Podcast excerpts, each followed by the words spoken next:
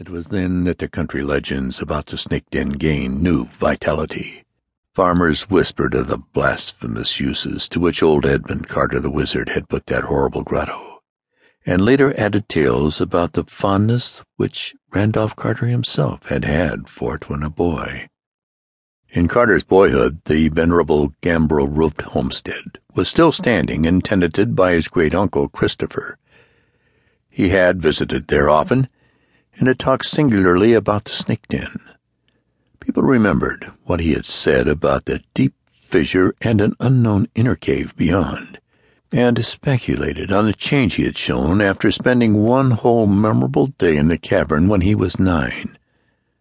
That was in October, too, and ever after that he seemed to have an uncanny knack at prophesying future events. It had rained late in the night that Carter vanished, and no one was quite able to trace his footprints from the car.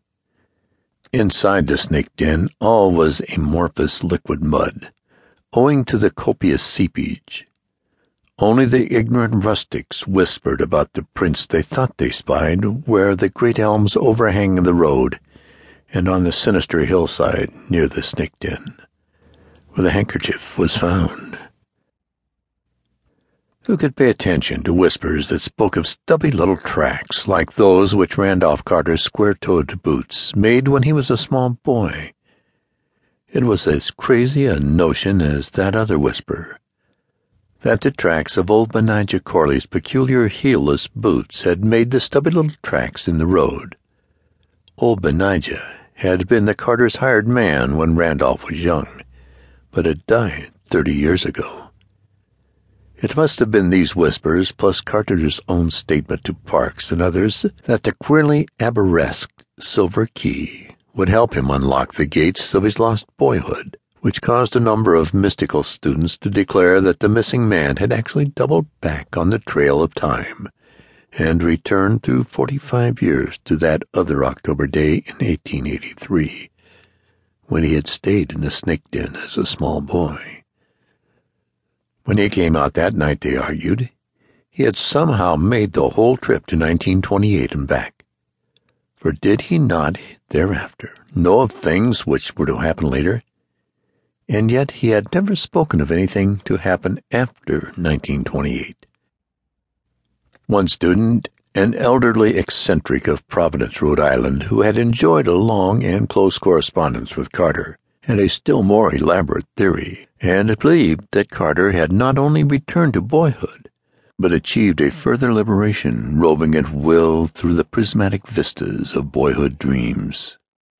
After a strange vision, this man published a tale of Carter's vanishing, in which he hinted that the lost one now reigned as a king on the opal throne of Ilek Vad that fabulous town of turrets atop the hollow cliffs of glass overlooking the twilight sea, wherein the bearded and finny Gnorri built their singular labyrinths. It was this old man, Ward Phillips, who pleaded most loudly against the appointment of Carter's estate to his heirs, all distant cousins, on the grounds that he was still alive in another time dimension and might well return one day. Against him was arrayed the legal talent of one of the cousins, Ernest K. Aspinwall, of Chicago, a man ten years Carter's senior, but keen as a youth in forensic battles. For four years the contest had raged, but now the time for appointment had come, and this vast, strange room in New Orleans was to be the scene of the arrangement. It was the home of Carter's literary and financial executor, the distinguished Creole student of mysteries and Eastern antiquities, Etienne Laurent Marigny.